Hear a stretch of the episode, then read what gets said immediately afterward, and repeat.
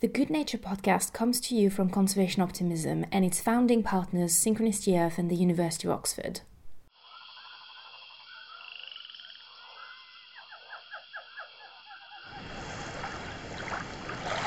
Welcome to Good Nature, a podcast where you can join us for uplifting chats that shine a light on conservation challenges.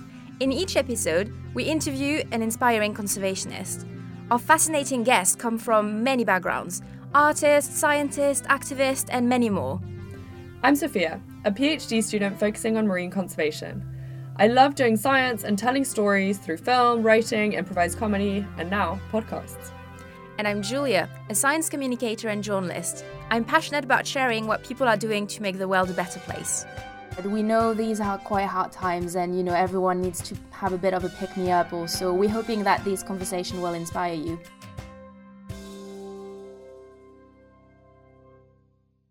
Hey, Sophia. Hi, Julia. Today, I'm really thrilled that our guest is Megan Crum from Key Conservation. She got a bit fed up with the way things were going in terms of, you know, being a conservationist can be really hard. It's hard sometimes to get the support or the funding you need and she decided to come up with a solution that was a mobile app. I'm really excited that we're going to have Megan on the podcast. Uh, I think that she can give us some amazing insights on conservation at the moment, and then also just about what it can be like to have different phases of careers in conservation. Because she's done all kinds of things. So she started off as a wildlife biologist, but now she has been working on developing this app. I've really gotten a sense of her as a very can do person. Like she just sees a need, kind of jumps in, and then learns what she needs to know on the fly in order to address it. Definitely. And having met Megan, I would say I have to agree with you. She's a real go getter. And like once she's got a goal, she really goes for it. And I think it's admirable in a way to just decide to start in a brand new field when you know nothing about tech or app development, I think that's brilliant.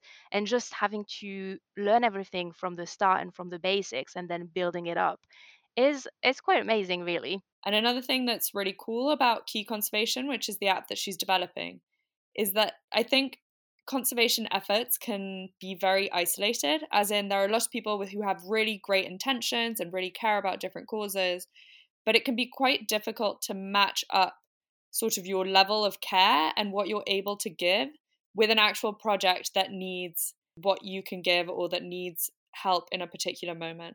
The app, I think, will be great in terms of fostering connection and then also making it easier for people to help and receive help. Definitely. And actually, that's something that really resonated with me the first time she told me about the app because I remember when I was younger, um, I was really keen on helping somehow conservation organizations, but every time I checked their website, the only thing you could do was donate money. And, you know, as a young person or like a teenager, I didn't really have money to donate.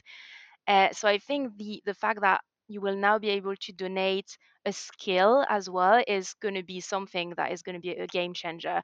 You know, if you have a bit of like website design skills, for example, you could just say, "Oh, you need a new website. I could help you build that," and that would that would be your way of donating something to that organization, which I think has been missing so far. So that's something that I found really really exciting. Absolutely. Um, well, I'm sure that Megan will tell us all about it. So let's start chatting to her.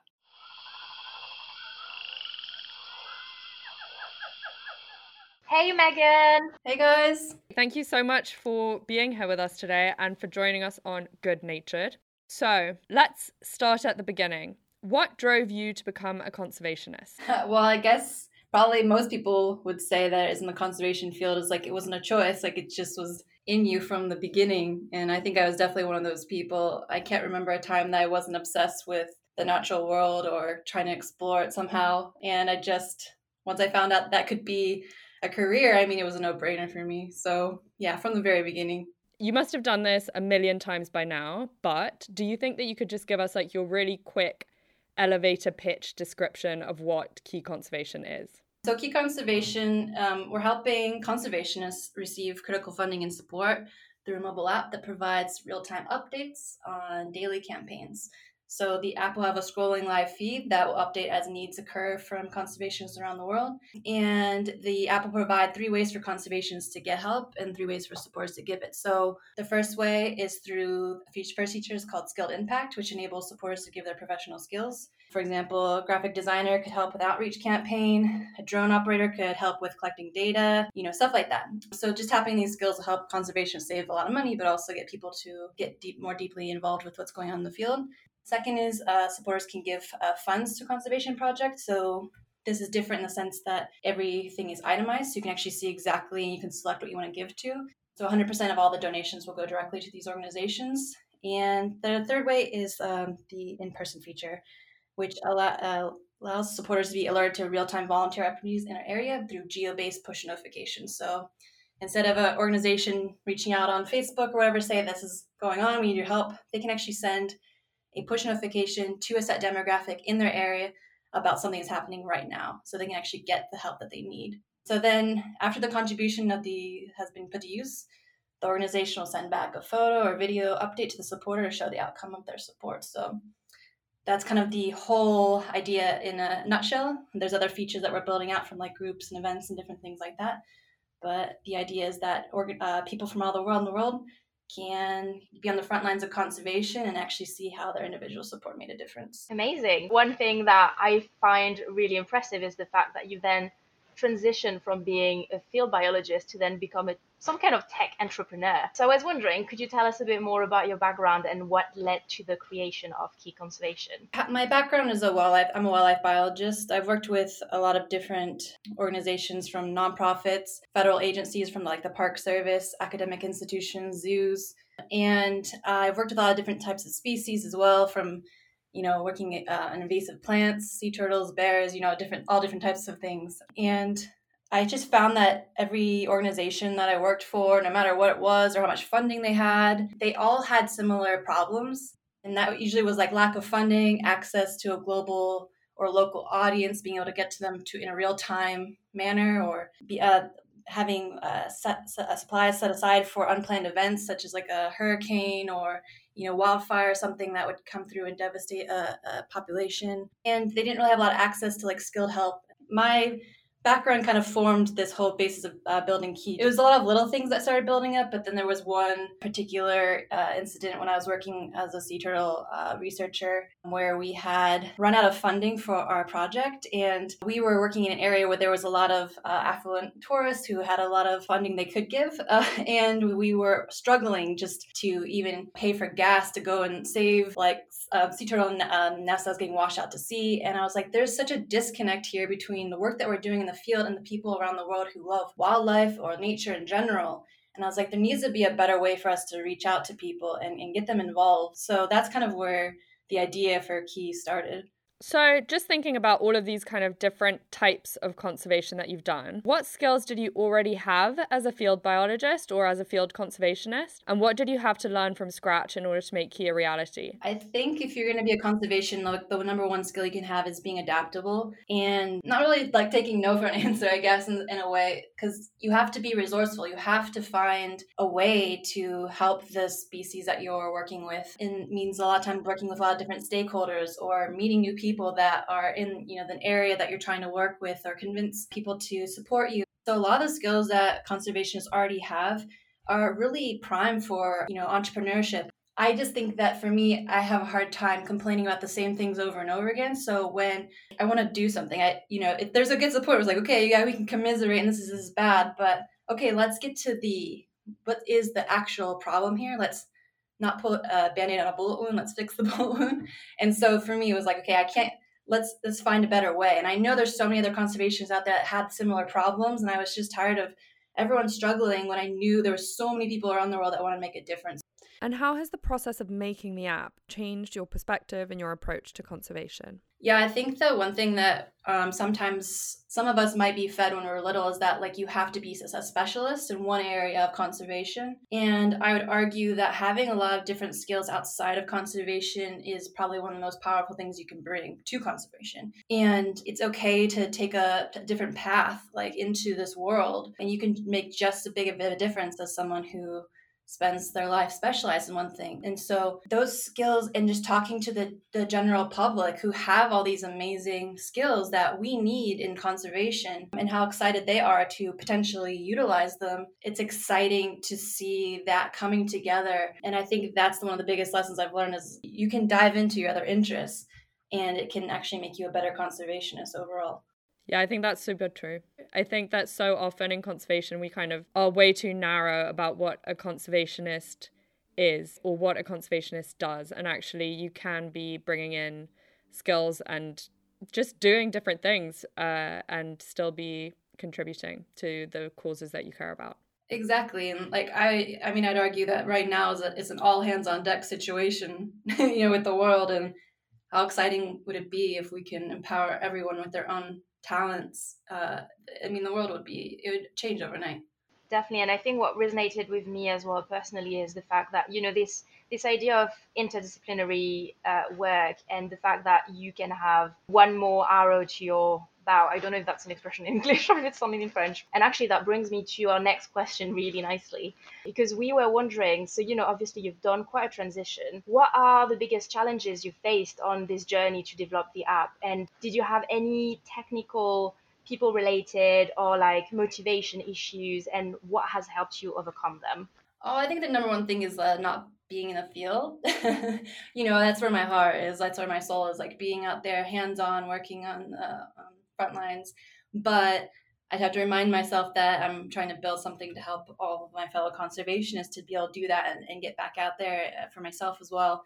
Um, so I think that's like just the hardest thing, you know, when you're tapping away at a computer, you're like, oh, I just want to be out and and doing, you know, the things that you you know used to do what you love learning everything from scratch like when i started thinking about doing an app i had no idea like how to even make an app. So i ended up taking a couple of like courses online about how to do ui ux design for for apps. And i you know i downloaded like over 50 apps just researching like what did i like what's out there? And did kind of i call key our frankenstein baby because it's like a bunch of features from different apps that i love. And uh, i had to build both sides of the app so from the conservationist side and then from the supporter side. And so that was really really complicated to figure out how they all would interact together. And so I designed each of the artboards for every single screen. So every button that you click had to go somewhere. So I had to design that whole thing out. So it took me over a year to you know design and so that was really complicated and then i had to do that on top of you know working and doing uh, school and stuff. Just finding those right resources was really hard. There's not really like a place for conservation entrepreneurs and since then i've been able to find uh, the support that I,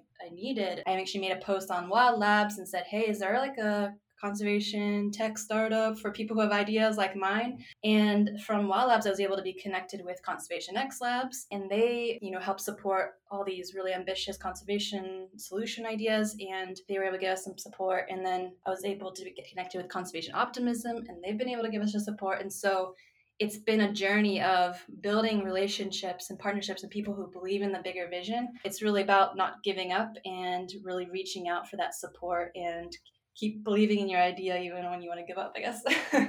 So would you say this network aspect was one of the most important part of like the support that you've got? Definitely. I think that's probably the best thing in conservation is your network. It's sometimes people have a hard time asking for help. It's just more about like being humble and being like i don't understand this but being willing to, to learn. Like every, I think a lot of people go into life and say, "Oh, I don't know that." It's like, well, every single person that's an expert started not knowing anything, you know. And so if you think about from that perspective, and you just keep chipping away at it, like eventually you'll know so much. And now, I mean, now I know how to design an app, and like I never would have thought. you know, and I designed a website and all that stuff, and it's crazy, but you know that these things happen if you are passionate enough and you, you don't.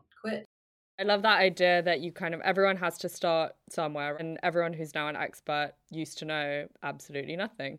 But by caring, you can kind of get there. So, now a more general question What makes you optimistic about the future of nature and conservation? And why do you even think it's important to be optimistic if you do? well, I definitely do.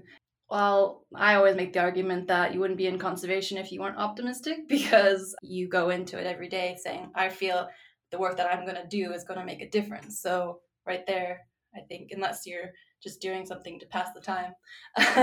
but uh, yeah, I'm excited, especially you know what's going on here with the conservation optimism movement. Like we've seen it grow so much the past couple years here, and I'm excited about our partnership because you know what we're working on with uh, conservation optimism is you know when they share a story about what's going on with an organization on their blog. The idea is that you know we will be able to yeah, have a button where you um, readers can click it and they'll t- be taken directly to the Key Conservation app and be able to learn more about that organization and have like direct um, actionable steps they can take right now to do more. So instead of reading a story and be like, oh, that was really nice, they can do something and, and be a part of it. You know, we just see now how many people are looking at what's good out there.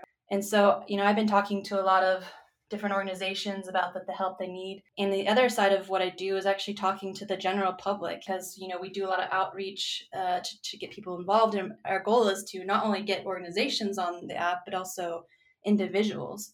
And so we want to hear from people who aren't directly working in conservation and get their feedback. And I hear all the time about the different skills that they have. And I know what these organizations need because I meet with them.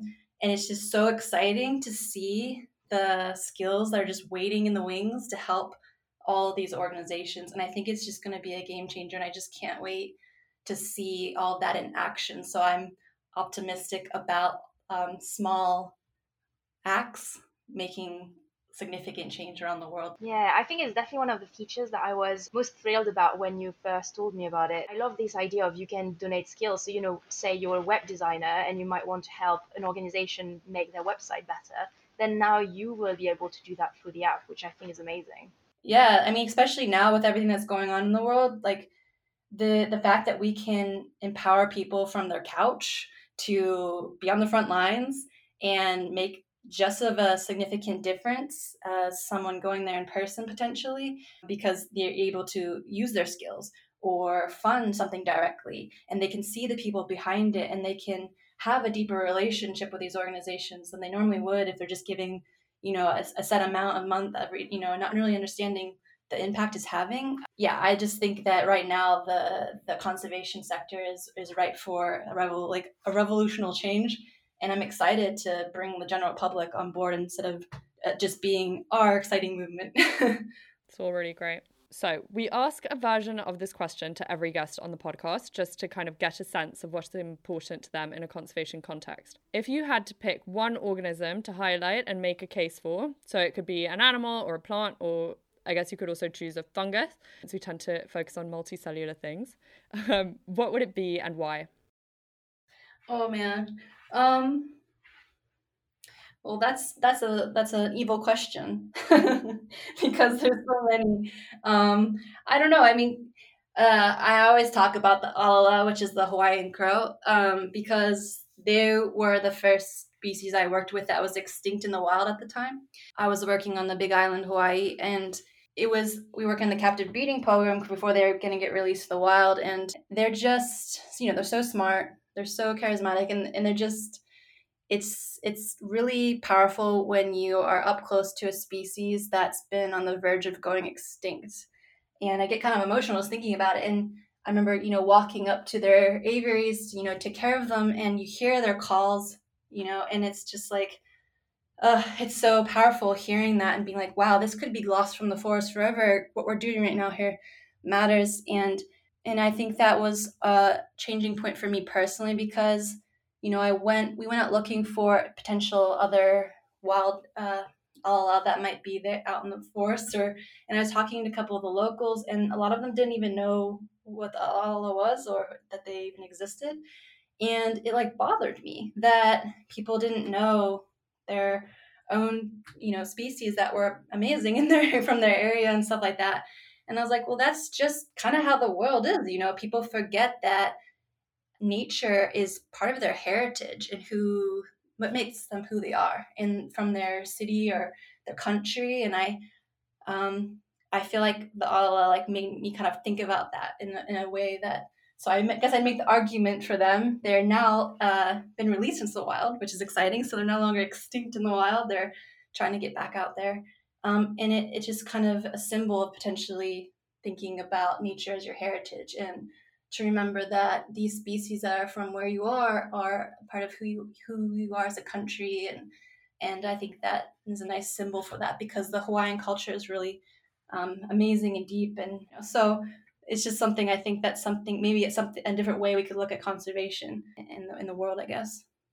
Such an interesting take on the question. Really cool. Yeah, and I guess that's the perfect way to end this podcast actually with an example from a species that was once extinct and is not anymore. Like, can you get any more optimistic than this? So that's really brilliant. Amazing. Well, thank you so much for taking the time to talk to us. Well, thanks for having me. Bye. Bye.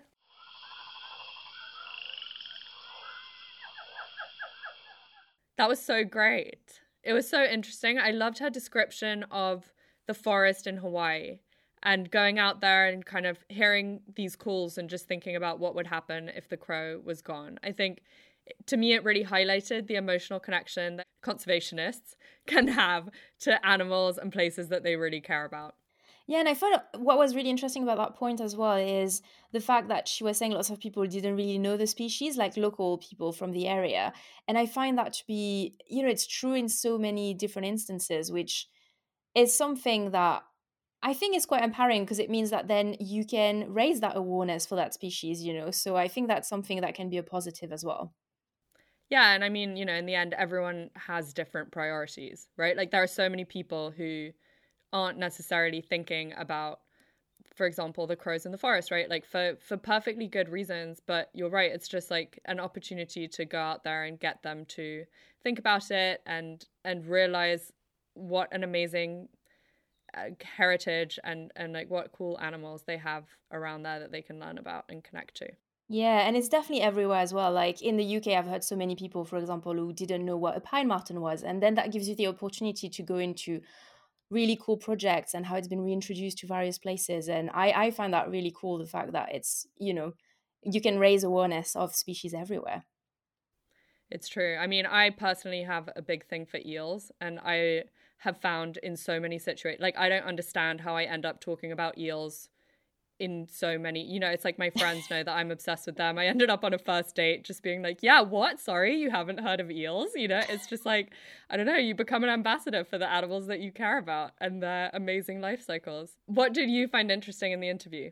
I really like the fact that she put a strong emphasis on networking and and not just you know networking with like people but how organizations are stronger together and i think it's really true like more and more we're seeing these collaborations between organizations where we realize that we can be so much stronger by working together and just making sure that we let each other know what we're working on. Yeah, I mean, so I think so much of conservation and so much of the joy of conservation is in working with other people and finding other people who care about the things that you care about. Because it can be very lonely being the only person who's worried about something or who really cares about something. And it's just, I don't know, I think there's always that thing of coming up against problems. Like you're you're working on something and you and you come up against a challenge and in those moments, it's just so nice to have someone else who's aligned with you and who wants to get to the same place that you do. So that you can hopefully kind of pool your skills and your thoughts and everything to, to move forward.